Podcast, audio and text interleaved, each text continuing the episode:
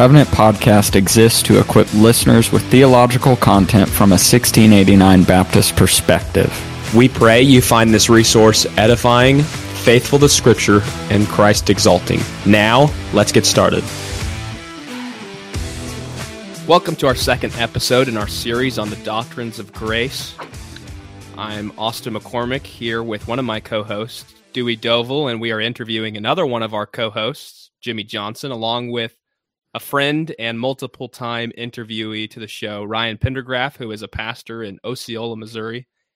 And we're going to be talking about unconditional election in this episode. So, can one of you just speak to the ordering of the five articles of remonstrance to help our audience understand why we're starting with you in our TULIP acronym? Well, if you you go back to the last episode where I enumerate both the five points of the remonstrance and then the response that you have at the Synod of Dort, you see the order that they presented them in. So we're just following that order in this series because TULIP as an acronym is something that developed much, much later than than when these major debates were taking place. And though TULIP sometimes can be helpful um, in terms of memorizing these these doctrines or or or speaking in a shorthand of way. We just want to cover it in a a very clear scriptural way and show that you don't necessarily have to follow the order of Tor- tulip itself to prove the doctrines of tulip. You don't have to call it those things to affirm the doctrines that these con or these words are meant to res- represent. So that's kind of why we're going at it in this order. Well, Jimmy, I appreciate you giving our listeners some clarification by way of getting our conversation started. And um, just as we begin diving into the doctrine of unconditional election today, I was just wondering if you would be willing to provide us with just a a straightforward definition for those who may be new to the doctrine of unconditional election or by way of review for those who are familiar with it? Could you give us a definition of the doctrine itself and maybe some other labels that are commonly associated with the doctrine of unconditional election? Yeah, so to do that, I'm going to quote um, both the Second London Baptist Confession and a few other of our Baptist forefathers as they sought to formulate and define this doctrine as as we understand it from Holy Scripture. So the Second London Confession, beginning in paragraph three, three of chapter three, it says, By the decree of God, for the manifestation of his glory, some men and angels are predestinated or foreordained to eternal life through Jesus Christ, to the praise of his glorious grace, others being left to act in their sin to their just condemnation, to the praise of his glorious justice paragraph four, these angels and men, thus predestinated and foreordained, are particularly and unchangeably designed, and their number so certain and definite that it cannot be either increased or diminished. In paragraph five, those of mankind that are predestinated to life, God before the foundation of the world was laid, according to his eternal and immutable purpose, and the secret counsel of and good pleasure of his will hath chosen in Christ an everlasting glory out of his mere free grace and love with any other or without any other thing in the creature as a condition or cause moving him thereunto. So in those three paragraphs you have this doctrine that is commonly called unconditional election laid out prior the prior two paragraphs talk about the divine decree in general and then the final these other paragraphs that i just read they they apply that to the nature of salvation or the work of salvation in particular. Um, another baptist um, a southern baptist in particular john dagg he he says all who will finally be saved were chosen to salvation by God the Father before the foundation of the world and given to Jesus in the covenant of grace. And what he's likely doing there is becomes kind of a common practice amongst Baptists after Benjamin Keach, and that is they they somewhat combine both the covenant of redemption and the covenant of grace. But he he's talking about the eternal decree of God to save those whom He has chosen.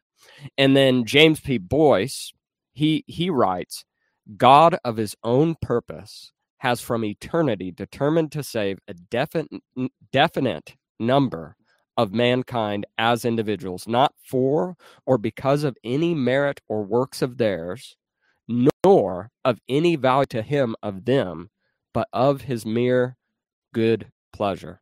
So, in light of all of those, both the confession and those two quotations, here's a working definition that I would provide. Though the term election and concept is used in a variety of, way, variety of ways in Scripture, like the choice of Israel to be a peculiar people and the choice of individuals to some office or some special service, the doctrine of unconditional election is God's free and eternal choice of individuals for salvation in and through his Son, Jesus. It is based on God's good pleasure and perfect wisdom and it includes both the ends and the means. So I believe that hits all the bases that need to be had in in having a working definition of what is meant by this doctrine of unconditional election. God has chosen a people, individuals for salvation in and through his son Jesus, and it's based purely on his good pleasure and perfect wisdom, and it includes both the ends and the means. Amen. Well, Jimmy has uh, defined this doctrine of unconditional election for us. And now we want to ask Ryan if you would spend some time demonstrating this doctrine for us in Scripture. Where do we get this idea? Where, where can we look to in the Bible to develop this doctrine? I think that the doctrine of unconditional election is seen throughout the entirety of Scripture as a whole, from both the Old Testament and the New Testament. But some of the uh, the texts that are one most familiar, then also most debatable, will be those that come from Ephesians one, Romans nine, uh, ones that that all of us are probably for the most part uh, really familiar with. But just to give a, a, few definition of terms, whenever we talk about the word foreknowledge, as Paul uses in, in Romans 8, uh, a lot of people would, would like to, to think that foreknowledge is just that God knows things. Well, all of us would agree that God knows all things. But the term foreknowledge, as it's used in Romans, is to to know someone specifically, to know them personally, to know them specially. It's to uh, set a, a particular love upon somebody. And those are the ones that God has foreknew for election, for salvation. Uh, the term election is to choose, is to to pick someone or something. Uh, the elect are a, a group of those that God has chosen unto salvation. And then even, uh, you know, predestination is to decide something beforehand. And so election, first of all, is unconditional. It's it's not based upon anything that, that we have done. It is not merited by any works that we do. And we might i don't want to put the cart before the horse because we'll probably get into this later but a lot of the times when we when we talk about unconditional election the question that's always asked is well why would god choose some and not others? And the question that we ought to ask is why would god choose any in the first place? Because all of us are evil and wicked and rebellious against god in our natural state and so unconditional election is a necessity in that it is an election that is based completely and entirely on God's good pleasure, on God's on God's will. And so we turn to the scripture, Romans 9, uh, verse 10. And I'm not going to read all of it, but uh, because it's 10 through 18. But Paul says, and not only so, but also when Rebekah had conceived children by one man, our forefather Isaac, though they were not yet born, and had done neither good or bad, in order that God's purpose of election might continue, not because of works, but because of him who calls. She was told, The older will serve the younger. As it is written, Jacob I loved, but Esau I hated. And then you can study on in, in Romans in that very same passage uh, where Paul talks about a hardening that had come to Pharaoh's heart, that God uh, has compassion on those whom he'll have compassion. He hardens those whom he will harden. And Jimmy mentioned something about both the ends and the means. And, and he's absolutely correct because in scripture, it will talk about the hardening of Pharaoh's heart, which is something that God does, but then it also talks about Pharaoh hardening his own heart. And so the question is, well, who hardened Pharaoh's heart? And the answer to that would be that God hardened Pharaoh's heart by allowing Pharaoh to be Pharaoh, by allowing Pharaoh to, to continue in his, his natural state of rebellion against God, instead of choosing him out of that natural state and giving him salvation. And so Paul says that God hardened Pharaoh, God didn't choose Esau, rather, God chose Isaac and he chose Jacob. Uh, Romans 11 2 talks about uh, the choosing of Israel by grace. It says, God has not rejected his people whom he foreknew. Do you not know what the scripture says of Elijah, how he appeals to God against Israel? And then verse 5 says, So too at the present time there is a remnant chosen by grace. But it, if it is by grace, it is no longer on the basis of works. Otherwise, grace would no longer be grace. And so con, uh, election is unconditional. There's nothing that we do to deserve it or earn it. It is based completely on God's grace. Second, election is eternal. So when did election begin. So by saying eternal, we're not necessarily referring to how long it lasts, but wh- where was it began, and it begins in eternity. Uh, for instance, in Ephesians chapter one, verse three, it says, "Blessed be the God and Father of our Lord Jesus Christ, who has blessed us in Christ with every spiritual blessing in the heavenly places." And so our election takes place before the foundations of the world were laid. Romans 9, again, uh, talks about before either Jacob or Esau were born, God had chosen Jacob and had rejected Esau. And so it takes place in eternity. And then election not only is. Don't, don't mind me interrupting you real briefly, yeah, but also do. Ephesians 1 4, even going beyond that, election has taken place in the heavenly realm and things of that nature. But verse 4 goes on, even as he chose us mm-hmm. in him before the foundation of the world, that we should be holy and blameless before him. So again, mm-hmm. just supporting this idea that it is an eternal act and and not something that happened in time. But continue. Well, and that was the next point that I was going to make is that God's election is not necessarily of a, a, a group of, of people, as it were, as, as God chooses the nation Israel, as some would have understood. But according to what Jimmy just quoted from Ephesians 4, is that God's choice and election is the choice to choose an individual uh, before the foundations of the world were laid in order that they might be conformed into the image of Christ, that they would be holy and blameless. Uh, again, uh, another verse that I had quoted, Romans 8 29, God foreknew certain individuals. And this is the Ordo Salutis or the golden chain of redemption.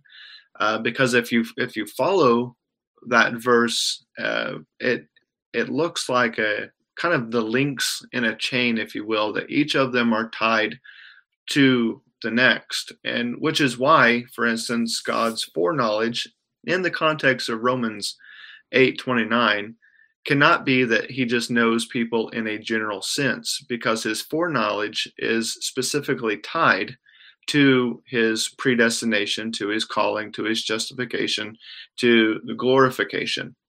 And so those who God foreknows eventually will be glorified. And so there he has to be talking, I believe, about a very specific individual or a group of individuals that he has called to himself.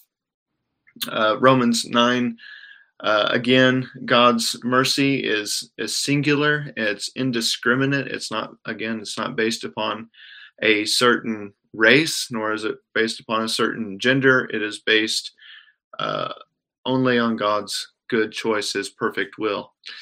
And then, as far as individuals, I would also like to quote Acts thirteen forty eight, which I have uh, many times to those who have uh, who've you know been confused or have questions about unconditional election. You know does god really choose individuals? And the answer is yes he does. And, and acts 13 48 uh, points to that fact that whenever the gentiles hear the gospel uh, they begin rejoicing and glorifying the word of the lord. And then it says and as many as who were appointed to eternal life believed. And so you ask the question who is going to believe the gospel? Well, those who have been chosen, who have been elect, those who have been appointed before the foundations of the world will, were laid, those are the ones who will believe the gospel. And then, as Jimmy stated earlier, election is only, since it is not meritorious, since it cannot be earned, it is only through Jesus Christ. And uh, Ephesians chapter 1 highlights that fact. Uh, just it's point blank out in your face. This is what God has done before the foundations of the world was laid. This is what Christ has done by being the propitiation for our sins. And this is what the Holy Spirit has done by applying that salvation uh, to you. And so we see, and I could even make a, a, point at this juncture that salvation is a Trinitarian act. It is the you know God's uh, ordination. It is the Son's propitiation. It is the Spirit's application, if you will.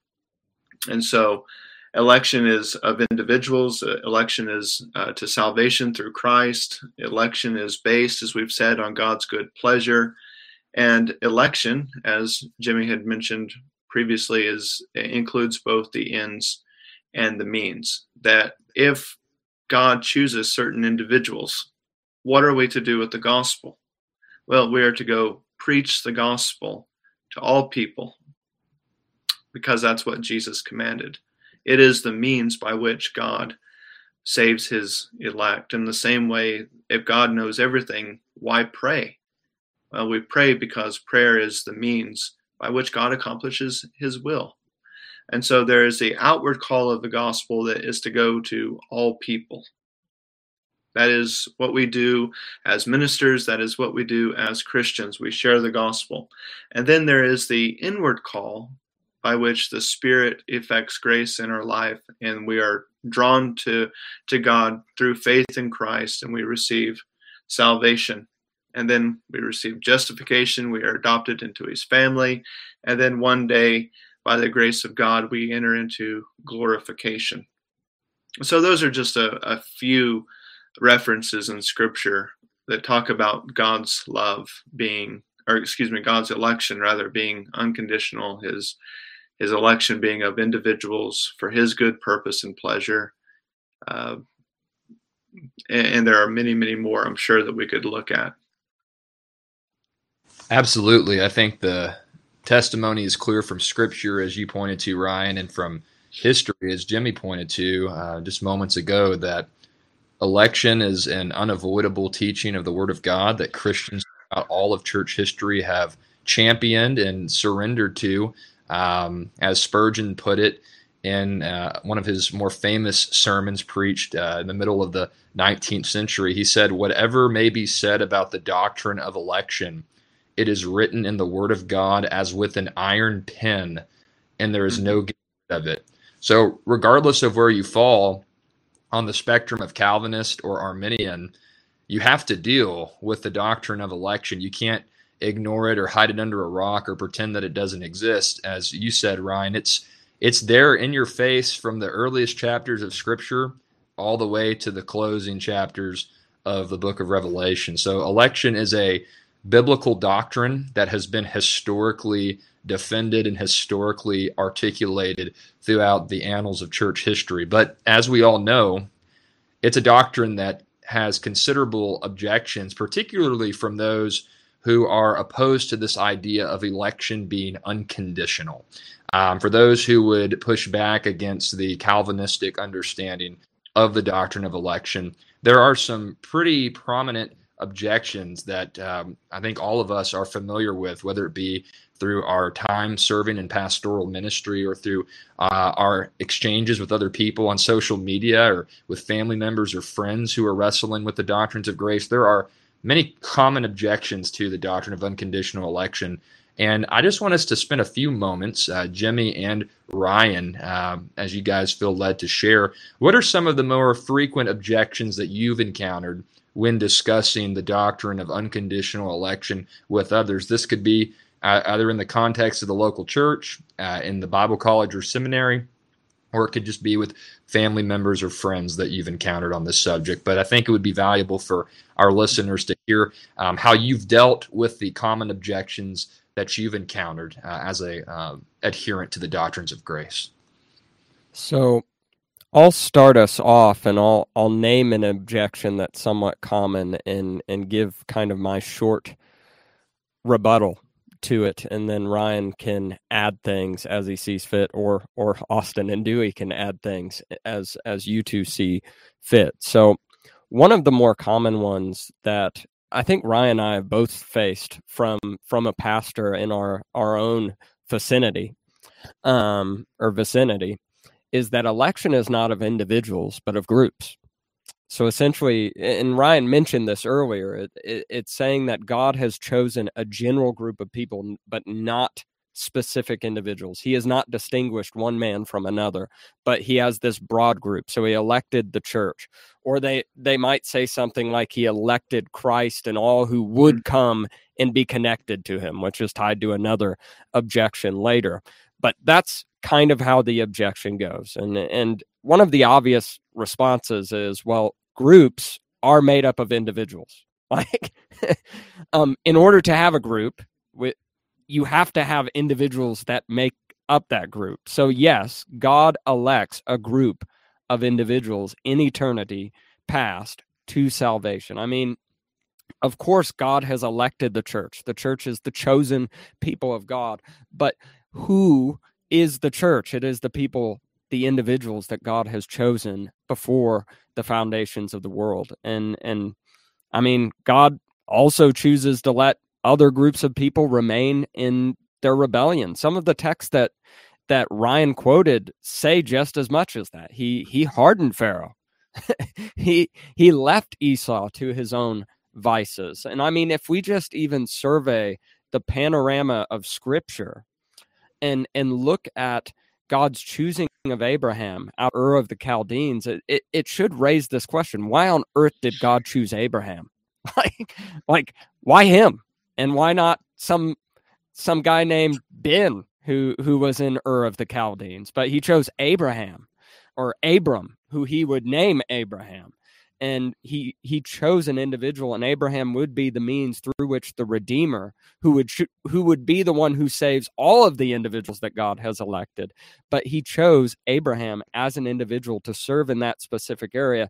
There's no if if we are allowing god to choose in that capacity an individual versus another individual i don't see the problem in thinking that god also chooses individuals unto salvation. So that's that's one way I would deal with that objection. Do you have anything to add, Ryan? Well, I don't really have anything to, to add, but as we're talking about God hardening Pharaoh's heart, I think it's beneficial to understand. And I don't know where at least two of the other guys on this podcast uh, lean. I, I would have my assumptions, but I don't believe in, in double predestination, in which would say that God creates belief in some and he creates unbelief in others. That one is uh, God works in in us in the elect positively by creating belief, but He doesn't work negatively in, in the other. But what He does is He leaves them in their unbelief. He doesn't choose them out of their unbelief. So as we're talking about Pharaoh and the hardening of his heart, uh, yeah, God did harden Pharaoh's heart, but he, he does so, as Paul mentions in Romans chapter 1, uh, by giving them over to their own sinfulness and to their own own vices, by allowing them essentially to be who they are naturally as rebellious and, and as enemies of God. Uh, the other objection that I've heard is, um, in fact, members of my own family who who have asked about Calvinism have said, you know, election actually it isn't of individuals to salvation, but it is of ind- individuals to service. And you could use an example just like what Jimmy gave. Yeah, God chose Abraham. But what did he choose Abraham for? Well, if you're if you're coming from the standpoint of, of God chooses individuals to service, well, God chose Abraham to be the, the father of a nation. God chose Moses to lead the children of Israel out of Egypt into the promised land. God chose Joshua and, and, and David. And you, you go on throughout the line, these choosings that God does, this choice that he has, is of individuals to service. And you could even go to John 15 in which Jesus turns to his disciples and he says to them, You did not choose me, but I chose you. And those same people would say, You see there, he's he's choosing them to be apostles, he's choosing them to do a particular service. Well, my my offer to that argument would be, or a counter offer, I guess, what I'd say is is a, in the context of John 15, Christ isn't necessarily giving them a mandate as apostles as of as of yet. I mean, he, he is, but he's giving them instruction on what a disciple of Christ should be. For instance, in John 15, as we're talking about the vine and the branches and abiding in Christ and Christ abiding in us, he tells them what all of us should be doing who name the name of Christ, and that is keeping the commands of God and having love for one another. And so, as Jesus is preparing to die, what he's simply doing is giving his disciples finals and final instructions on what it means to actually belong to him. And so, in his choosing of them, it isn't necessarily that he's chosen them for service, even though that's included. He has chosen them to be followers. He has chosen them for salvation. And you know, you even look at Romans chapter nine, as as Paul is uh, wrestling with this uh, idea of God's election and his uh, the the hardening that has come upon Israel. God is, or Paul is extremely heartbroken. He's he he wishes, he says, to to even give up his own salvation for the salvation of his brothers. And he's doing that for individuals. He's not saying, "Boy, I wish God would choose you to serve us." He's he's saying, "I wish your eyes would be opened and that you would come to Him uh, in faith and salvation." Absolutely. And if I may just add, you know, one other common objection that I think we're all familiar with in pastoral ministry or just when interacting with people who struggle with the idea of unconditional election that uh, and Paul addresses the anticipated objection in Romans 9, uh, the objection of, well, that's not fair. It's, it's not just mm-hmm. for to freely choose to save some and freely choose not to save others. And as Ryan mentioned um, at the beginning of our discussion, the more appropriate question to consider when we think about the doctrine of unconditional election is not why did God choose to save some and not others, but why did God choose anybody at all?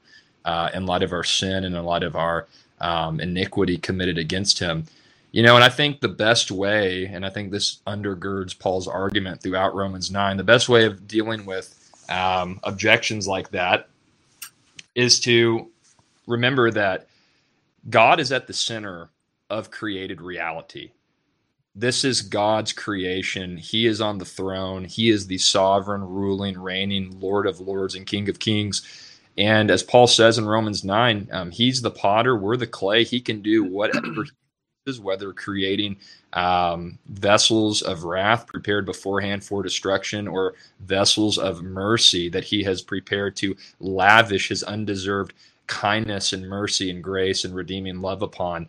Um, you know, in, in, the Old Testament prophets, time and time again, uh, particularly in Isaiah, I think of Isaiah 42 um, 8, where God declares, I will not give my glory to another. Creation exists for the full manifestation of the glory of God and his attributes that are displayed in the salvation of the elect and the uh, damnation or the just judgment of those who are non elect or those who are of the reprobate, as, as the particular term is used. And even in that Exodus narrative that y'all were mentioning earlier, you know, in Exodus 7, after Moses petitions God, uh, for Aaron to speak on his behalf um, when he goes before Pharaoh. God says to um, Moses that when he, verse 3 of Exodus 7, after Aaron goes to speak to Pharaoh, God says, I will harden Pharaoh's heart that I may multiply my signs and my wonders in the land of Egypt. And when Pharaoh does not listen to you, then I will lay my hand on Egypt and bring out my hosts, my people, the sons of Israel, from the land of Egypt by great judgments. The Egyptians shall know that I am the Lord when I stretch out my hand on Egypt and bring out the sons of Israel from their midst. God is saying, they will know who I am when I glorify myself through saving my uh, my people Israel and bringing about judgment upon the Egyptians. So even as early as the Old Testament, um, and we've we've belabored this point, but God has always had a people.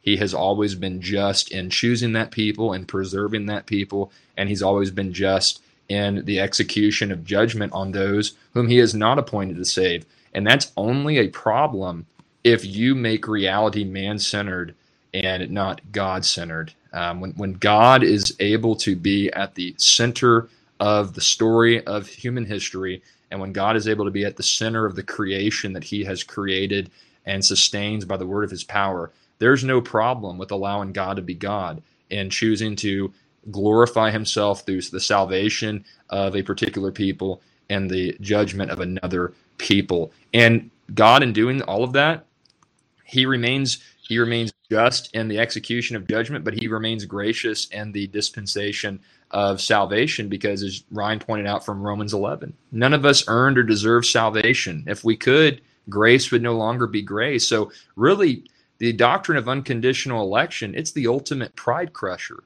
There, there is no room for pride or for boasting or as those who believe this truth that there's no cause for us to look down our nose at those who have not yet come to terms with the biblical basis for this truth because even our ability to understand the truth of unconditional election is an extension of the grace of God to give us to give us eyes to see, ears to hear, and a heart to submit to the truths that are recorded in Scripture on this subject. So, um, as a pastor and, and as a Christian that interacts with family members and people who who claim, you know, it's just not fair that God would choose to save some and not others we just have to gently and tenderly remind um, our friends who are either believers that don't hold to unconditional election or unbelievers who, who reject the gospel and, and all of Christianity as a whole. We have to tenderly and gently remind them, my friend, God gets to be God, and we have to submit to what about himself in Scripture, even when it's hard to do so. So I, I really appreciate Jim insights uh, on this on this truth and and and dealing with how you've um, counteracted some of the objections that you faced regarding the doctrine of unconditional election. I, I do well, want to bring up I one more objection. Another, oh, I had one too. Um, okay, and and I I wanted to also tie together some of the things that Ryan and Dewey both both mentioned because Ryan talked about double predestination, Dewey talked about yeah. reprobation. Um, yeah. sometimes that's called equal ultimacy that god's act in predestining some to salvation is identical with his act of predestining others to damnation. And and truth be told um, if if we're talking about unbelief god predestining unbelief um, there is problems with that because sin as as i'm sure we'll talk about in some episode later and perhaps when we interview someone on reprobation they they'll they'll set us all right um, if if we're all wrong.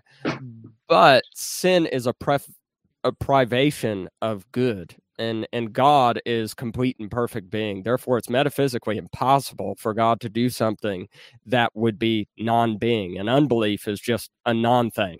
It it is a corruption of something that exists. It is, and therefore, God cannot be the the efficient cause of it. Um, so that's important to remember that, and that's one of the reasons why most in the Reformed tradition have rejected equal ultimacy. Now there are some that affirm it and and would disagree with me, and I think they're brothers, and I I think they're just as within the Reformed pale as as I am, if not more, because I'm a Baptist and not not trademark Reformed. Um, but also the other objection that I want to deal with, and I think this one's really really common, especially when you're dealing with people of a at least a little bit of learning or a lot of learning um, other pastors in your area things like that and that is that election is not unconditional but based on foreseen faith or obedience. So that is another common one that we don't want to miss. Do you want to add something austin? Well as you begin to speak to it uh, my objection's very closely tied up with the one you're raising so i want you to handle both of them at the same time if you will my objection that I was going to raise was some people that aren't as studied will say that God elects everyone. Oh yeah. So although those things aren't exactly the same, um, would you would you do the one you just brought up and then the one that I just mentioned? Yeah. So the one that I brought up, election is not unconditional, but based on foreseen faith or obedience. Often they will cite Romans eight twenty eight um, because foreknowledge predestines the word or precedes the word predestination.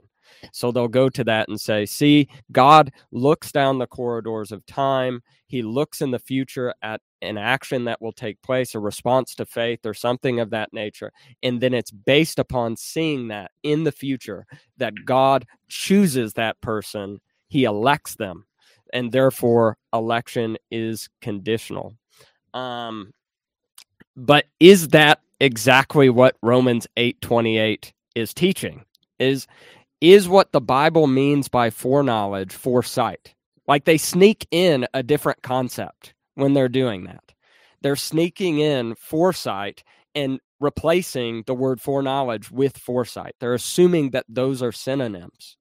Um, however, that's not the way God's knowledge works. Like, period. God God knows within himself all things. he, he doesn't know things. He's not a creature like us looking at something and discovering things ever. Uh, he just knows things, period. Um, just as by nature of being God, he knows everything. He is not dependent upon the creature. So by trying to sneak that in, they're they're even actually uh, making a subtle or or an unintentional and unwitting assertion that God in some way is dependent in his knowledge upon something outside of himself, which in reality makes God a creature and and not not God. Not to say that everyone follows those things to their logical end. Um but by holding to that, they are sneaking in and, and really imputing creaturely attributes to the God who is not a creature. He is the creator.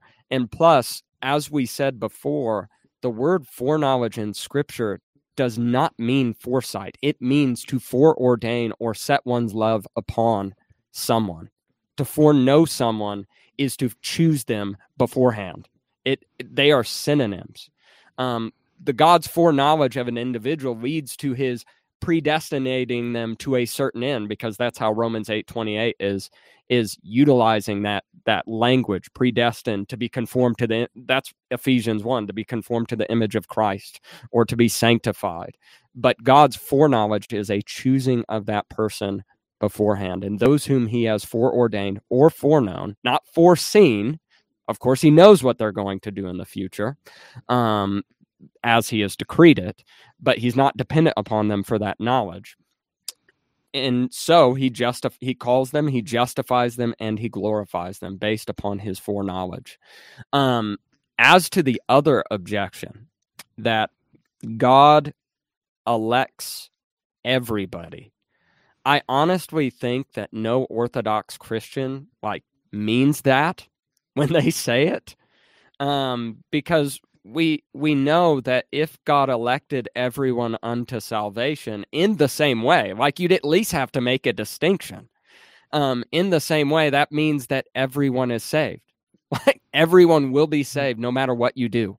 like, like, like we Well, could. I think it- that go ahead. no, no, you go ahead. You can finish. Oh, I, I, I was just I gonna. what I was, was going to just- say. Oh, well, sorry. I, I think a lot of the objection that Austin raises uh, comes from a, a in misinterpretation of of verses which which indicate that God's desire is for everyone to be saved. You know, and therefore, you know, all people are are elect, as as he put it. Uh, for instance, Paul says in First Timothy chapter 2 that, that God our Savior desires all people to be saved and come to the knowledge of the truth. But we also have to define the word all throughout Scripture, right? That, um, well, for instance, whenever Jesus tells his disciples that you'll be hated by everyone, did everyone literally hate the disciples? No. Neither does all mean all in every context for instance, in the context of First Timothy chapter two, uh, Paul is urging Timothy to make supplication and prayer and intercession on behalf of all kinds of people, for uh, for kings and those who are in high positions, that we may lead a peaceful and quiet life, godly, dignified in every way. So, whenever God desires all people, it's in that context of God desires that all kinds of people, whether they are a king, whether they are a priest, whether they are impoverished, wherever they're at in life or whatever, whatever circumstance they find themselves in, God desires people to be saved. So, Yeah, I, I- I, most usually, whenever I hear the objection, it's because of verses like that. I think it was R.C. Sproul that wrote that by all it does not mean all without exception, but all without distinction. Something to that that nature. Um, in Yeah. that God's election does not distinguish between specific types of people, but it includes all kinds of people in various um, avenues and, and areas and statuses in life. Um, and and yeah, I think what you're getting at and by quoting that passage i do think that is why some people do go to that objection rather than assuming that they're they're they have ill will in going there. Perhaps they've they've read those passages and that's just puzzled them. I mean there's one in ezekiel where god does not desire the death of the wicked. We have to interpret that um, but that's for another time. But those are some of the most common objections and how we might deal with them. Well, let's transition a little bit from objections to devotional. Um, this this episode is not meant to entirely be polemical. We've given a positive presentation of the doctrine of election. Ryan has. We've given a historical definition. Um, we've talked about some objections, but I mean, why does this matter so much to us? Are we just a bunch of angry people who have this knowledge of scripture that nobody else has, and we just want everyone else to have this knowledge, and we're going to beat them over the head until they get it or are there actually some some practical devotional applications of the doctrine of unconditional election that matter in our walk with Christ that encourage us in our walk with Christ. What would what would you say Jimmy? So I mean, uh, a few ways, or or even several ways, a a Christian might respond or should respond to the doctrine of election is that they should rest in God's wisdom, love, and goodness by not delving into endless speculation. Um, even even our confession of faith will talk about how the doctrine of predestination is a deep mystery to be handled with care. Um, so even as we're talking about the doctrine of unconditional election, not one of us in this room claims to have all of the ins and outs and particulars figured out. We are we are still learning and there are aspects about the divine decree as it is an internal act within God that we will never be able to comprehend. um, because God in Himself is incomprehensible. We can apprehend what He has revealed, but we can never contain and comprehend Him in His His fullness. Um, so basically, by affirming the doctrine of unconditional election, we should just respond by resting in what God's word has said. It's okay to ask questions, it's okay to search things, but at the end of the day if you don't find your answer that you you you want, that doesn't mean the answer is not there. And and perhaps you're even asking the wrong question. Also, we can respond by joyfully in believing um, all that God reveals concerning this doctrine.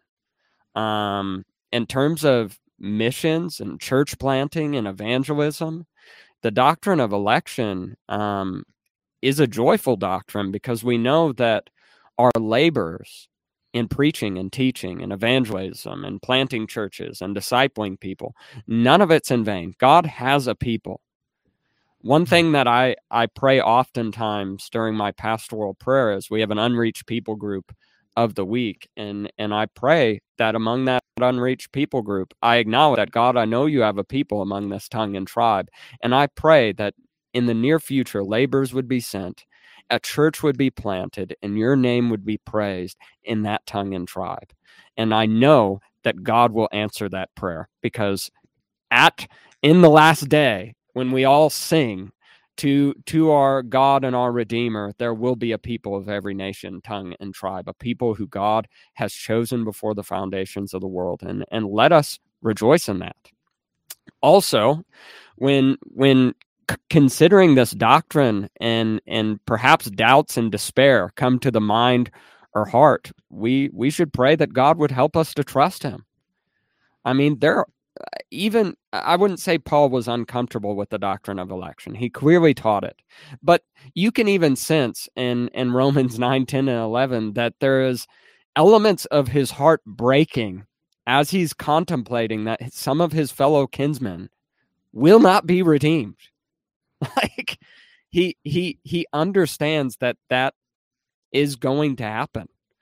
Um and truth be told, some of us have to wrestle with that own truth in our lives. We have family members we love. We have people we know. We know there are people among the nations that don't trust in Christ, people we care deeply about. And you know, in those times, it's perfectly fine to pray and and to ask for God's help. To it's okay to pray for the salvation of any person um, because we we do not know who the elect are.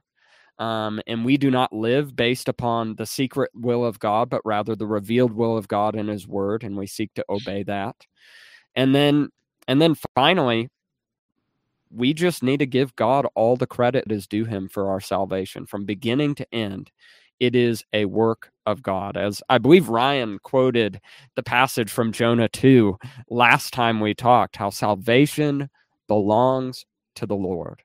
And then, I mean, Ryan will make fun of me and my my constant alluding to the book of Ephesians, but I mean, from beginning to end of that book, one thing that you have to draw out is that salvation is purely and entirely a work of the triune God. To him be the glory. Blessed be the Father, the Son, and the Holy Spirit. For the Father has has arranged salvation, the Son has accomplished salvation, and the Holy Spirit is applying or has and and does apply salvation to those who the Father has arranged and the Son has accomplished redemption for. So I mean, in the end, we should just give God the credit that is due his name. Amen. You know, I think of um, the Puritans and, and so many other from the broader Reformed tradition that would point to the doctrine of election as being a source of rich comfort for all believers. Um, in fact, J.I. Packer puts it in that way. He says, Election is the rich comfort, the source of rich comfort for all believers. And it should encourage all followers of Christ that their final salvation does not depend on their obedience or on any of their merits, but on the guarantee of God's unchangeable purpose. So I pray that'll be an encouragement to all of our listeners as they hear our conversation. And uh, to those who are struggling with this with this topic of unconditional election, my prayer for you particularly is that you will see this doctrine um, as a source of comfort, something to be embraced warmly, uh, and something to be enjoyed as a co heir in Christ. We've enjoyed a wonderful discussion today so far with Jimmy and Ryan on the doctrine of unconditional election. And uh, just as we prepare to wrap up our time today, I want to give both of you men the opportunity to refer our listeners to any resources that have helped you better understand this biblical uh, doctrine and really uh, maybe has helped you get over the hump, so to speak, where, where you may have struggled with this for a season and uh, a resource uh, other than scripture allowed you to to see this doctrine in a more clear light and uh, you would be um, led to share that with our listeners perhaps um, as we prepare to wrap up this conversation. So i guess we'll start with ryan and then jimmy if you have anything you'd like to share you can piggyback off of uh, off of that ryan feels led to share with our listeners well, for me, as I said in the uh, last podcast, the the eye opener uh, as far as coming to the doctrines of grace was Jonah, uh, chapter two that Jimmy had uh, commented on. Then after that, man, I, I had to do some some research, um, and really, I, I went to people that I once despised. You know, I, I went to John Piper, I went to R.C. Sproul, these these bad guys, uh, as I used to refer to them as. And I would say that that for me, if I were to offer just two resources, uh, because most of my knowledge has come from systematic theologies, and I'm sure that most people listening don't want to go out and and buy those and, and read those. Uh, so, for devotional type reading that will give you knowledge uh, pertaining to this uh, doctrine, R.C. Sproul's book, Chosen by God, uh, was, you know, it, it, it, was the eye opener that I needed. It articulated uh, the objections that we've all mentioned, and he deals with those very gracefully and uh, understandably uh, he what what I like is is in the book he actually critiques some of the acronyms in Tulip or the, the letters in the acronym Tulip. Uh, for instance, as he talks about total depravity, he calls it radical depravity, meaning that man is not incapable of doing any good. It's just any good that man does is tainted by sin. And so things like that that he helps to really uh, unpack and, and let the uh, the reader understand uh, what tulip actually what it actually is. And and I would also recommend the holiness of God um, because whenever it, it comes down to unconditional election or or any of the doctrines of grace for that matter it's rooted in a sovereign God who is holy. It is rooted in Psalm 115 verse 3 our God is in the heavens. He does whatever he pleases. And all that he does is holy because God by nature is holy and and we are not. And so those resources have been such a, a wonderful help to me and and for one understanding the nature of God uh, in the holiness of God I understand that he is holy I understand that I am unholy and unrighteous and therefore a holy God has to act first that I can't act on him he has to act on me. And then the uh, the chosen by god kind of uh, fleshes out what that action of god looks like in our lives bringing us to, to faith in christ. So i'll i'll offer a few resources. I i echo the ones that that ryan has not because i've read them but because i trust ryan. And i also what i have read of rc sproul i've truly truly admired the content that he has put out. Um, I would be remiss though if I didn't mention some old dead Baptist um, for my recommendation. So, Abraham Booth's "The Reign of Grace" um, has a chapter on the doctrine of election that is that is very help, helpful and and devotional in the way that he wrote it. Um, Andrew Fuller's "The Gospel Worthy of All Acceptation." He he gets into unconditional election and also talks about how it includes both the ends and the means.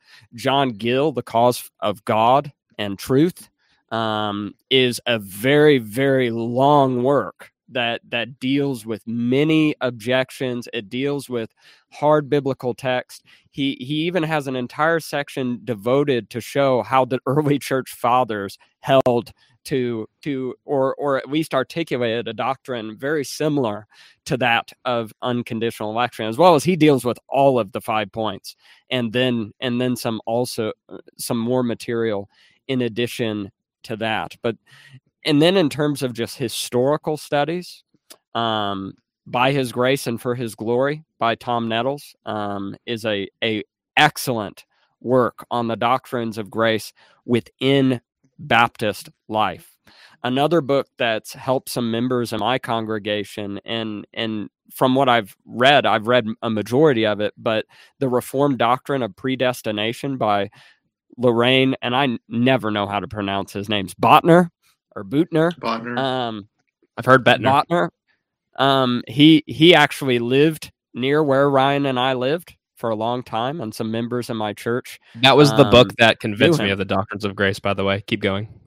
Yes, yes. So that that would be one that I've heard is immensely helpful, and when I've read it, it is a very good, very biblical and and sound treatment. Um, and really, that's I could go on and on about resources that people could read. I mean, there's uh, Deity and Decree would be another one by by Samuel Renihan. We interviewed him on that one, um, but it would be one that's worth whatever you pay for the book just for the portion on decree. The rest of it's great too, but it, it really gets into some of these things. Um, James Dolezal Dolezal has has an article um, that deals somewhat with the nature of the problem of evil and and and and and predestination, decree, providence. So there are lots of good resources out there. Some are more accessible than the others. I'd start with R.C. Sproul um, or or Butner or Loraine Butner. I'm just gonna say Loraine on um, the Reformed doctrine of predestination, and then delve into some of those historical resources. Abraham Booth's is pretty accessible, The Reign of Grace, and I believe there are some um, modern reprints of it that can be found. So I would I would recommend those. It's been a joy talking to each of you today and to continue our series on the doctrines of grace. To our listeners, we hope that you'll join us next time on the Covenant podcast. And until then, we wish you grace and peace. God bless. For additional content, check out our blog ministry at covenantconfessions.com. Also, keep up with our social media accounts on Facebook, Instagram, and Twitter. Next, head on over to iTunes and leave us a review. Lastly, thank you for listening to the Covenant Podcast. Grace and peace to you.